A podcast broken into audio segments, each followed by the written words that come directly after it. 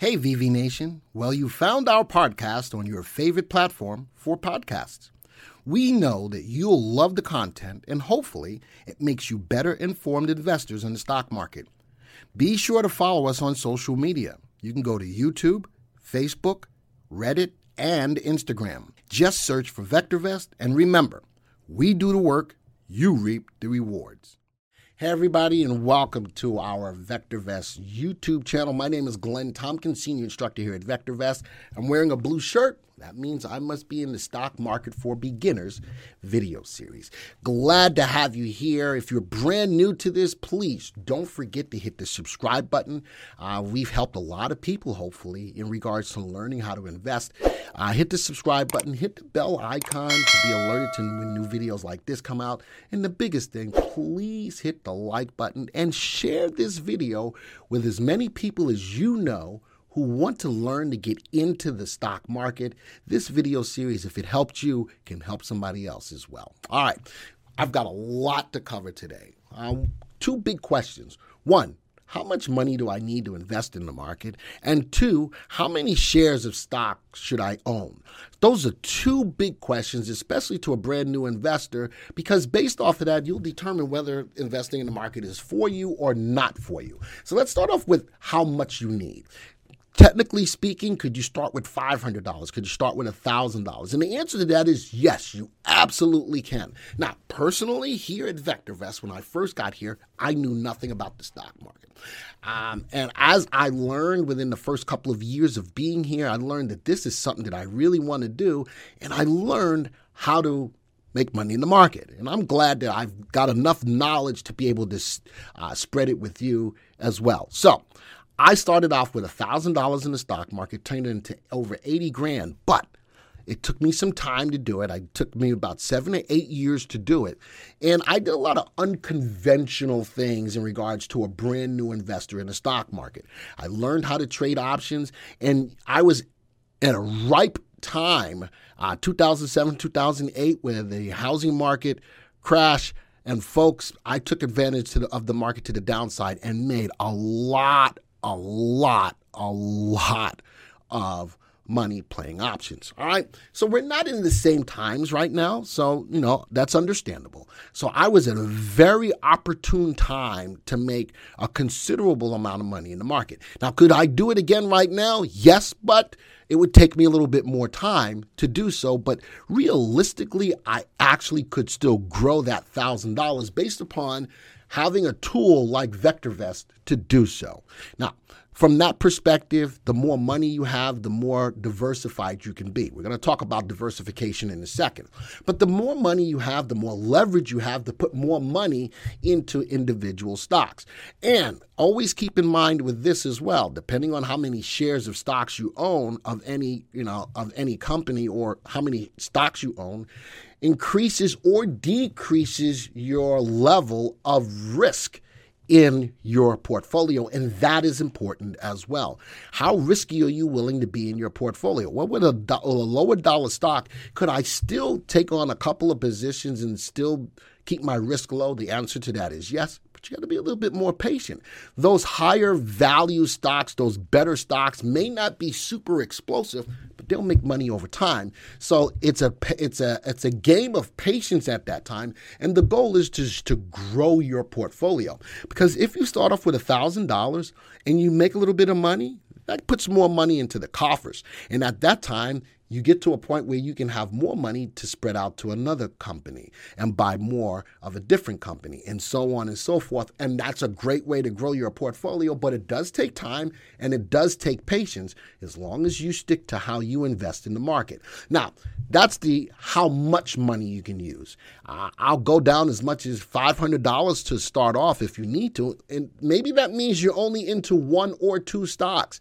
It is what it is. And when you do that, you just still make sure that you're buying in accordance to how you trade the market. Because even with $500 stocks, could I still be in a less risky portfolio? The answer to your question is absolutely. I may own less shares of a good quality company, but the goal is to grow that portfolio. And as long as I'm patiently sticking to my plan, I should be okay.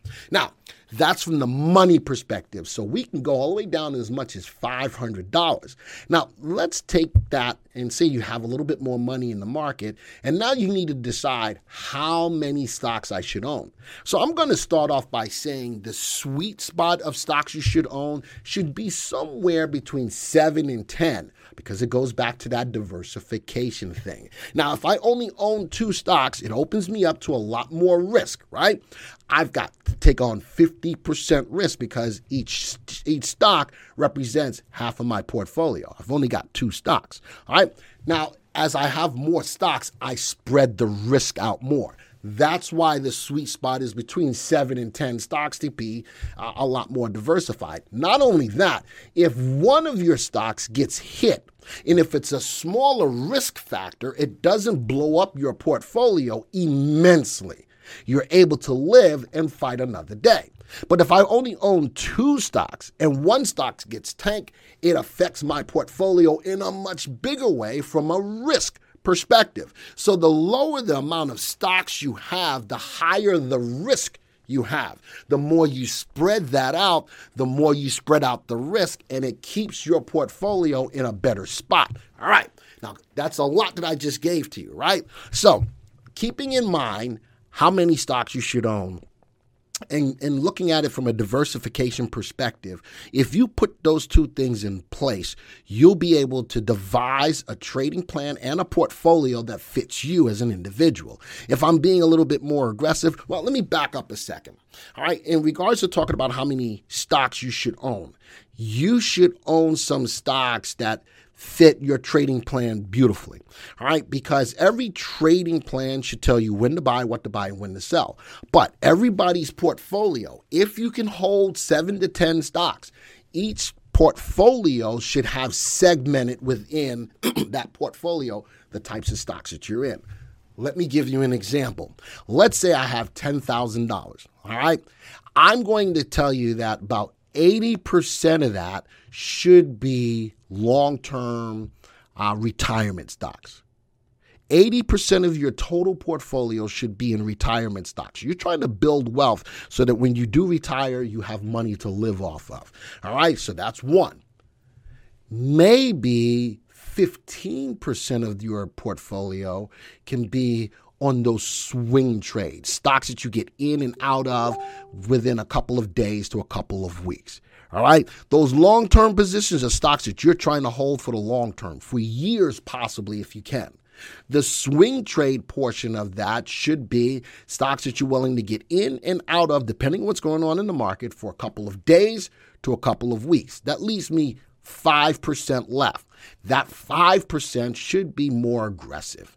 All right. So if you're looking at Still diversification amongst shares or amongst stocks, but now diversifying your portfolio so that it's a full, complete package to aid you in your journey of making money in the market. I'll say that again.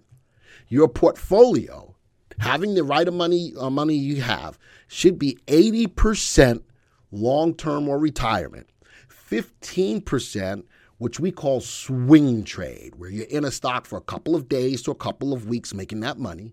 And then the third portion and the smallest portion of your portfolio should be a little bit more aggressive if you want to do that. Maybe you have 80% retirement and 20% swing trade, and you could be fine that way. That's fine. But if you want to put a little bit of spice in your portfolio and be a little bit more aggressive, take that much smaller portion of your portfolio to be a little bit more aggressive.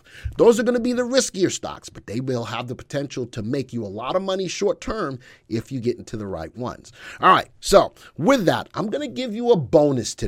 Not only do we talk about how many, uh, how much money you should use to invest in, but we're also, and, and, and not only how many shares or how many stocks to own. Today, I'm going to show you how to place an actual trade with your broker because a lot of people don't know how to do that. We you hear us talk about it, but you've never seen it happen. So today we're going to do that. I'll get into the software, and I'm in one of our poor, uh, one of our VectorVest sevens that have broker tie-ins. So I can walk you through actually placing a trade with your broker. Now, let's go to viewers tab and let's go to the stock viewer. Let's go look at one of the best stocks in the database by value, safety, and timing. And at this time, it's Alcoa. Now, I have a tool to help me to find these stocks. You may, whether you have VectorVest or not, you need some kind of a tool that will help you to find stocks to invest in. Remember, according to how you invest in the market. All right, VectorVest will make that really easy for you. But if you have other tools, whatever you want to use to help you, you need to have a tool to help you get there. So let's say Alcoa, I like it. Uh, the stock is below its value. There's the price at its value. It's fundamentally sound. I use the VectorVest tool to, to help me to find it, and I like it's a buy recommendation. All of those things. Now, from your broker, you can go to your broker's site and you can type in this symbol to trade. But here at VectorVest, I have a tool that links my VectorVest system to a broker. Watch this. I'm going to right click on this and I'm going to go straight on to Trade Now with RoboTrader. Don't worry if you do not have this. If you do not have this, just open your broker's account, all right, and then I will take you through what you look for. All right, I'm going to put this into my Ally account and put this into Cherry Picks. All right. Now for you, uh, yeah, action. I want to buy. I want to spend a thousand dollars. All right. So I want to buy this stock. All right. It tells me how much buying power I have. That's important. You always got to know how much money you have in your account to trade with. So I've got a buying power of 14,000. I've got a total value, which means I've got some stocks already in this portfolio. And my position is I'm buying five shares of this stock long. That means I'm buying it for the purposes of going up in price. My action is to buy. You have to set up whether you want to buy or sell, how much money I'm willing to spend on the position, $1,000, my stop criteria. Now, that's important. Before you get into any trade, you should know when you're going to get out of it. So, I'm going to talk about a couple of different stop criteria. Some of them are germane just to the VectorVest software. But how about something like a trailing stop? It trails from the highest point in your portfolio, whatever percentage. Let's go look at that. Trailing stop. And let's say I want to use a trailing 10% stop. That means is let allows the stock to go up, up, up, up, up, up. And if the stock falls down 10% from the highest point it hit, it will automatically close me out. This is a great stop to help me to use to let a runner run without getting in the way of the stock. All right, what other stops are in here? Prior day stop price trading. There's a lot of stuff that's in here that is germane to the VectorVest software. We got we give you a lot of flexibility in a go, in regards to trading your stocks. Not every broker is that way, but uh, you will see what they have as far as different stop criteria when you place the trade. I'm going to put on the trailing stop of 10%. We'll click on next. All right, from here, click on next. From here, I can go look at the trade. Now, there's a couple of things that you got to look at when you place the trade. One, make sure the symbol is there, what you're trying to do, whether you're buying or selling short, how many shares you're buying. When I put in $1,000, it automatically calculated how many shares I can get. And when you type that number into your broker, it should do that for you already, tell you how many shares you can get.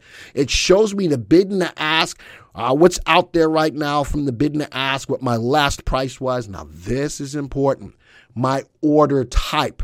Now, the market order means that as soon as I put it in, it buys it right now. Well, that's not together altogether a good thing. You want to make sure that as you're buying into a stock that it's doing what you want it to do, which is go up in price before you buy it. So, I have something called a stop price. The stop price means that the trade or the stock has to hit a specific price, preferably higher than where, where, where it is right now. It's got to hit that price before it triggers. If not, if it stays below that price, it won't trigger. So let's say I want to stop price. The last price is 60, 69.72. I'm going to go 60, 82, 84, 69, 84, 69 84, which is 12 cents higher than where it is right now. What that helps to ensure is that I'm not going to buy the stock until it gets 12 cents higher than that. That ensures that I'm buying it as the stock is rising. All right. Now, I could also do a limit price, which means I'm not willing to pay any more than a certain number, but it will place the order between now and that certain order. What that limit price does is it protects you against the stock gapping up or just shooting straight up because if it passes through your limit, it won't trade. But if I put in a limit order, it's going to look between where it is right now and say you can't pay any more than that limit, that ceiling that you put onto the trade. Uh, stop limit puts the both of those together, saying that I wanted to trigger at a certain price, but I don't want it to go higher than that ceiling. That's what you call a buy stop limit order. I'll say it again. The stop part of it is that it says, I've got that stock's got to move to this price, move up before I buy it. The limit says, I'm not willing to pay any more than this for the stock.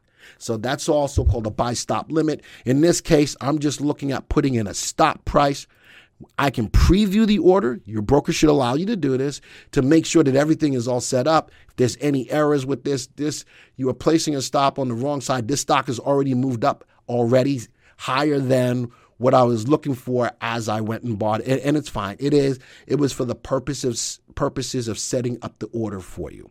Now, one other thing before I go. Duration. Either I'm going to do this good for the day before the market closes, or I can go good till canceled. Now, good to canceled means that the order will sit in my broker's account.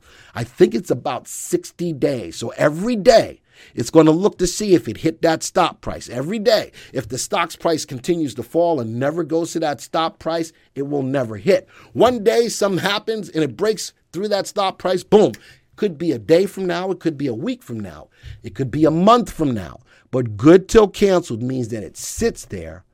And I think the time limit is about 60 days before it goes away. All right. And that's how you actually place an order with a broker. As you can see here, no matter what your broker is, all you need to do is open it up.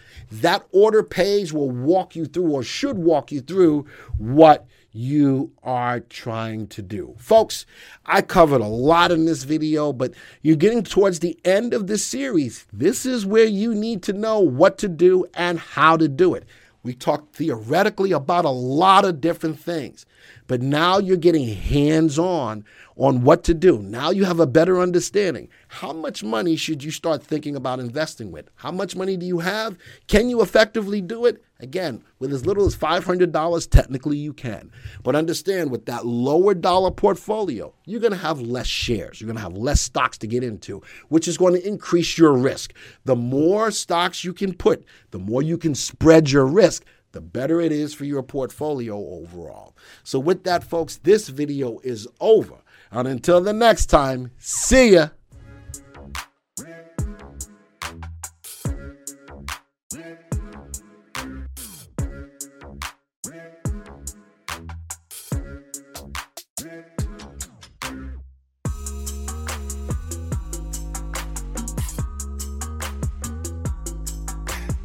Thank you for supporting our podcast and for being a part of VV Nation. Remember, you can always get a free stock analysis on your stocks. Simply go to vectorvest.com forward slash free. Type in your symbol, submit your email, and we will email your analysis.